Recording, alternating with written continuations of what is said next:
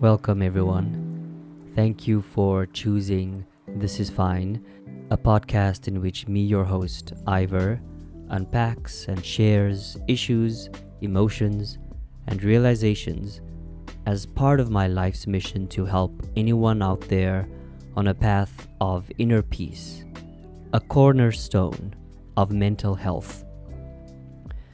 As I was thinking of what kind of value or service I can add to this corner of the internet, I realized that woven into the content I create are threads of these ideas of consistency, specificity, and courage. It is not lost on me that the things we talk about repeatedly are also issues that may be underlying insecurities or at least points of interest. Specificity and courage will be supporting consistency as it steps center stage in today's episode because it has played such a profound and leading role in my life recently. As I begin to explore these ideas, I wonder if I'll inadvertently spotlight some of my own issues or insecurities and maybe shed some light into or onto an area of your life that you are able to address. Whether it be ways in which you feel you need to grow or assess or acknowledging the ways in which you have grown. As I've said many a time before, and it's something I will repeat ad nauseum is that a path to living a life that feels deeply connected to the present moment, reduced mental stress, or in line with a, a closer state that is conducive to healthy mental practices, is a consistent practice of self reflection and metacognition. Now, I think I discovered this path because it became a sort of spiritual practice for me. Don't get me wrong, I am violently anti religious. For me, spirituality has nothing to do with religiosity. Through my different forms of meditations or self reflection practices, it has become a sort of daily, automatic spiritual ritual that I learned after my first read through of Eckhart Tolle's book, The Power of Now.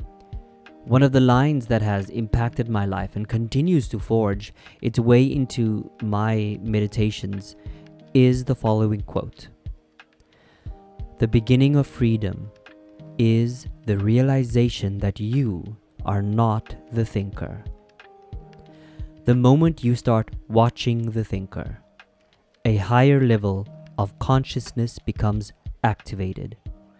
You begin to realize that there is a vast realm of intelligence beyond thought, and that thought is only a tiny aspect of that intelligence.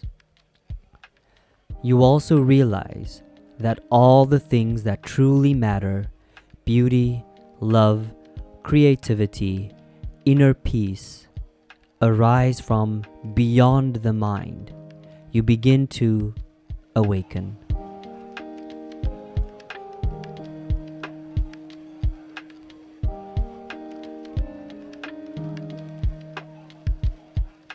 There is so much to unpack in this beautiful quote. What I want to focus on is that first line The beginning of freedom is the realization that you are not the thinker.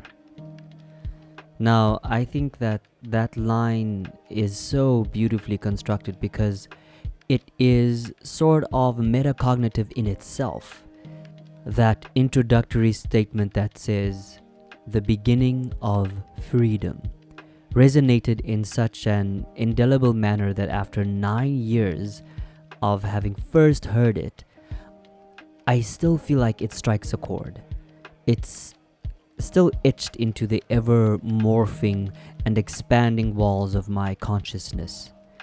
Freedom encompasses this idea of no boundaries, of vast open skies, oceans and lands as far as the eye can see into the horizon. And so, the beginning of where the chains of restrictions are released. It's that idea that you are not the thinker. Once you realize this, that the voices in your head, the beliefs, or as I like to call them, repetitive thoughts that run through your mind, the automatic negative thoughts that run awry are not you. Even the quote unquote good or positive thoughts that you think are not you. You are not the thinker. Consider for a moment, just a moment, that maybe you are the watcher of those thoughts. That's a space where Eckhart says a higher level of consciousness gets activated. I don't like to use the word higher because I think that it kind of denotes that any other thoughts are lower thoughts. So I like to just say that it is a different level of consciousness. And, you know, I'd like to leave the dissection of that quote there for you to mull over. The beginning of freedom is the realization that you are not the thinker. Something that compounded my understanding of this is um, I'm not sh- quite sure, and I can't find this on the internet, but um, I think it was Dr. Brene Brown or Byron Katie, I'm not quite sure, who said this. You can ask yourself, how can I know this to be true? Every unhealthy thought that arises in the torrential stream of your mind, question it and ask yourself, how can I know that this is true? Is this fact? Or is it just my thought?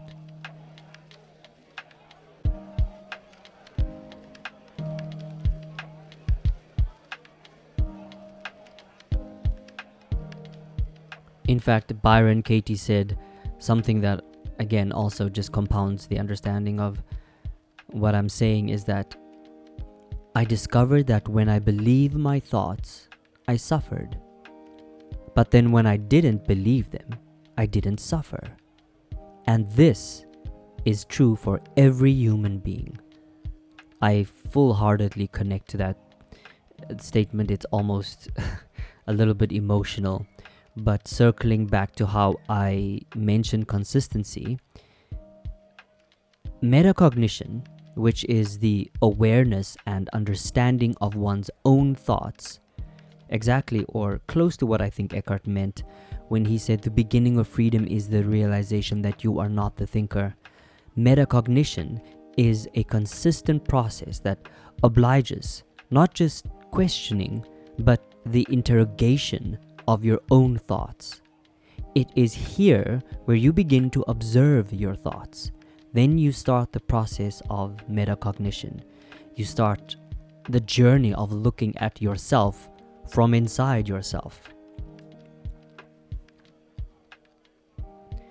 Here's the thing you don't even have to actually practice self awareness or know if you're doing it or not. Just the simple act of you making the decision, verbalizing out loud, the beginning of freedom is the realization that you are not the thinker. Means you've begun packing for the journey. You're on your way. You start to see things and notice things, or maybe even you'll notice the wings that you didn't know you had. And then the next thing that happens is that you are presented with limitless openings or opportunities for growth. It's where you start to transform. I have come to understand that change and consistency are hands that wash each other because change is the only constant in the world. if there is no change, stagnation sets in. I think here I will allow myself the courage to say that the opposite of self awareness is stagnation itself. The opposite of self awareness is this is the stagnation of self. This idea of stagnancy is the antithesis to consistency, I think. I think it was first introduced to me um, in high school by my Afrikaans language teacher, Mrs. Smith. Or was it Miss Smith? I remember the green blackboard, the white chalk, and how the sunlight graced the classroom as this lesson fired up just so many neurons in my brain. And I don't quite remember the title of the book, but it explored an idea of how a mass of stagnant water is where evil is conceived. It's where disease thrives. Think of how pests like mosquitoes need still water to thrive. So, this idea that from stagnation arose the unraveling of a tribe. I guess I understood this more than I was able to intellectualize at the time, but I somehow knew in the spirit of myself that this was applicable to life, to my life. Though I may not have had the life experience to connect to this idea, I most certainly do now. Because I know that for many, many of us, countless of us, that we have been faced with an uncomfortable, sticky feeling of being in a rut, of, of being stagnant. This corner of ourselves was specially scrutinized during the pandemic where we were suddenly and swiftly restricted from means from many of the means to distract ourselves. I think that this was actually so necessary because it is in this restriction, this pressure, that revealed ways in which we use the trappings of the world to distract us from from those uncomfortable, untouched corners of our minds and hearts that we have left undisturbed. See, and you leave it undisturbed, and it has the potential to become stagnant, and I think it is where you begin to become undone. Start to move the waters and see what you stir up. It will definitely be uncomfortable as I have confronted my own sexual trauma and start to think of my generational trauma, I realize that this is in line with my value of consistency. Growth requires resistance. And when I say those words, my mind and memory jumps to trees. There's a majestic sense of peace and intelligence in trees that immediately resonate and activates my self-awareness. The reason I bring this up is that the thing with trees are that if there is no wind, they end up becoming much weaker. They end up being much weaker. They end up not growing tall or strong and basically fall over and maybe even collapse into themselves. Wind makes trees stronger. Growth requires resistance. The simple act of doing the work to get this podcast into the tapestry of the internet in itself is a testament to consistency, regardless of how many people hear this. It still takes specific choices for me to say no to the trappings of the world and cultivate this consistency. It takes specific choices for me to be for me to take charge of my most valuable commodity, time.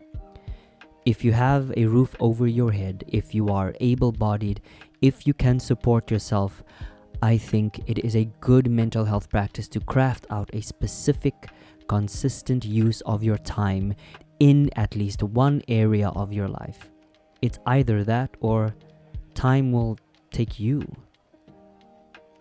Always start small. Step into the wind and know that when you feel its resistance, it is an opportunity for growth. Explore some stagnant waters in your life and be consistent. As I have quoted her before and will many, many more times, Dr. Maya Angelou says that courage is the most important of the virtues. Because without it, you can practice no other virtue consistently. And to speak of specificity and why I mention it, I'd like to share another beautifully succinct quote, um, this time from author James Clear. Every action you take is a vote for the type of person you wish to become. Every action you take is a vote for the type of person you wish to become. Then I guess I'll leave you with the question What do your actions say about the person you wish to become? Look at the things you do consistently. Is that the person you are?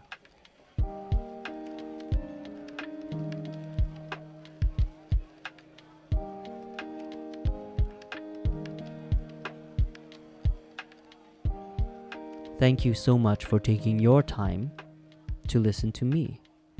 If you liked this episode and would like to help me out, please share it with a friend or give me a five star review on Spotify, Apple, or Google Podcasts, or wherever you listen to your podcasts. It is indeed a small action, but it helps me tremendously. It is my sincerest hope that I have fired up some thoughts that guide you onto a path of inner peace, a cornerstone of mental health.